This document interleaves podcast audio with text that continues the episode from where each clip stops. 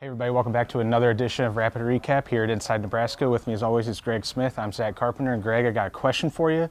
Okay. How do you approach every week of your Nebraska football coverage?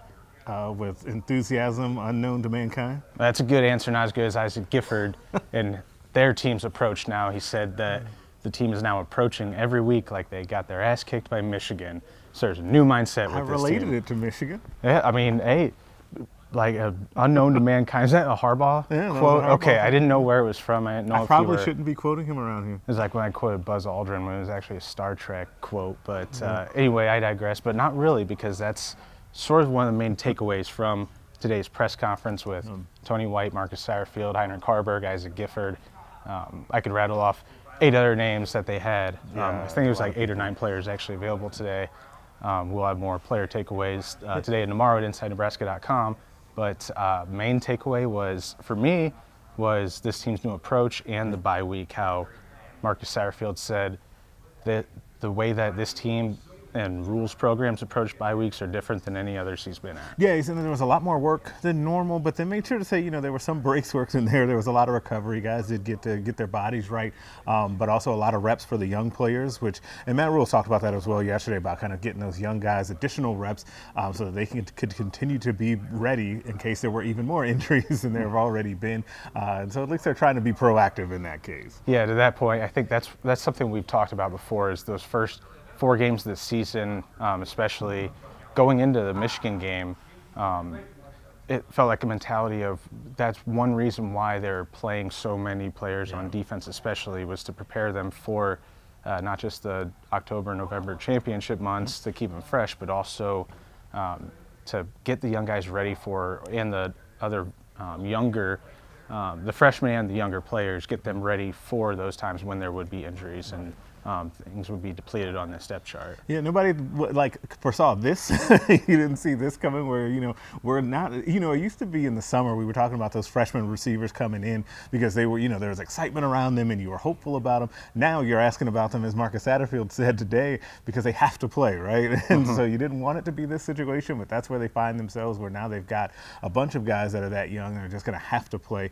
Um, and you, ready or not, here we go. Yeah, what, what was interesting, I mean, I, I'm sure everybody's thought about this, but I was thinking about extra yesterday was uh, the receivers. They had brought a, a six man receiver class into the program in 2023, a big receiver signing class, and all six of them were mid year enrollees, so you didn't have that extra, um, the extra winter months of conditioning and stuff to uh, develop physically, to adjust to the college game. And ironically, as it happens to be, that's the one position that's the most uh, has seen the most attrition so far this year. Yeah, it's, and it's tough. Like, and I think that that's why people are, you know, welcome to my world of recruiting. Have now been like really keyed on on what's happening in this current class. Ja'Cory Barney, the current wide receiver commit, is one of their probably three most important commits right now uh, out of Miami. He said he is an early enrollee, and people really did lock on that onto that, especially given those guys last year were not.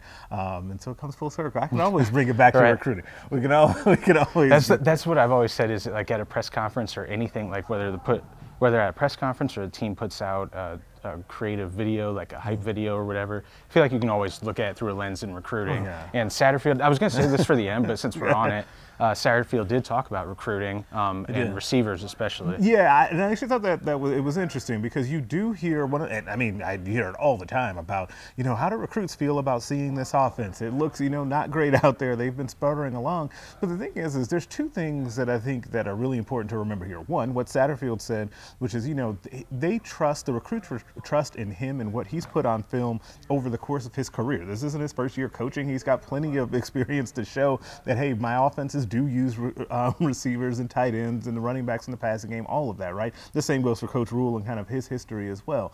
Um, the other thing is, is, and I think that this is a fair point that I don't think fans give enough credit for, is when recruits look at what the offense looks like, they can see the injuries too, right? Like I think that that's something that you can easily point to and say, yeah, we have a handful of freshmen that are having to go out there. We've lost, you know, three guys that we thought in the receiving or in the passing game that were going to start for us. They can see that, um, and I think it always, as usual in recruiting, goes back to that level of trust that those guys have with the coaching staff. Yeah, and you have to put your mind in, you have to put uh, yourself in the shoes and the mind of a 16, 17, 18 year old blue chip recruit who's going to be coming in. He might look at an office since yeah, it's averaging 19 points a game, but they're going to be thinking I can make a difference Yeah, right away. Like every I can kid believes in. that. yeah, so- exactly. and you want them to believe that. Exactly. like I mean, those guys are they.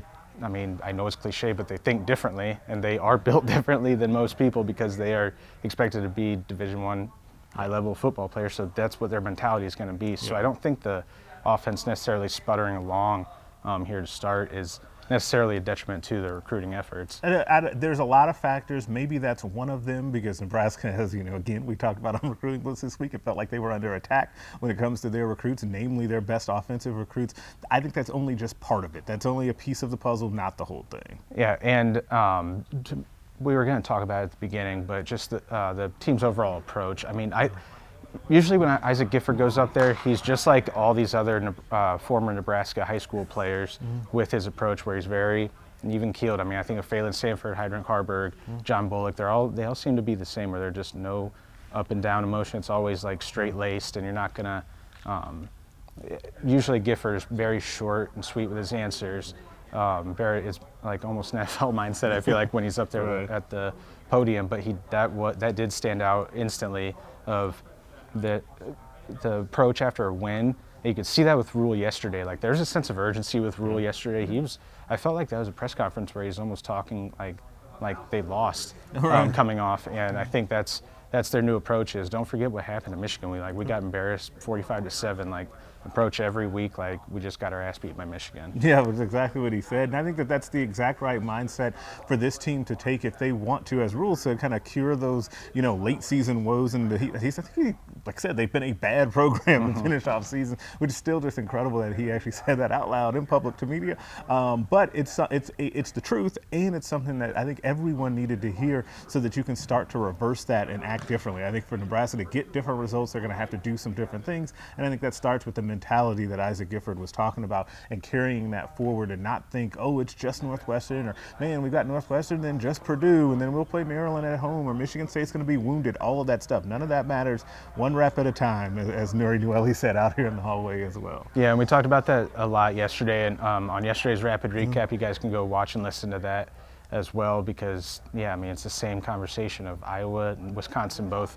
Um, they, I mean they just played a 10 to six game that you could see Nebraska easily being involved in the fourth quarter there, and um, and they both have their starting quarterbacks injured. You'd have the Michigan State program that's uh, in a little bit of chaos right now. Maryland just got beat by Illinois.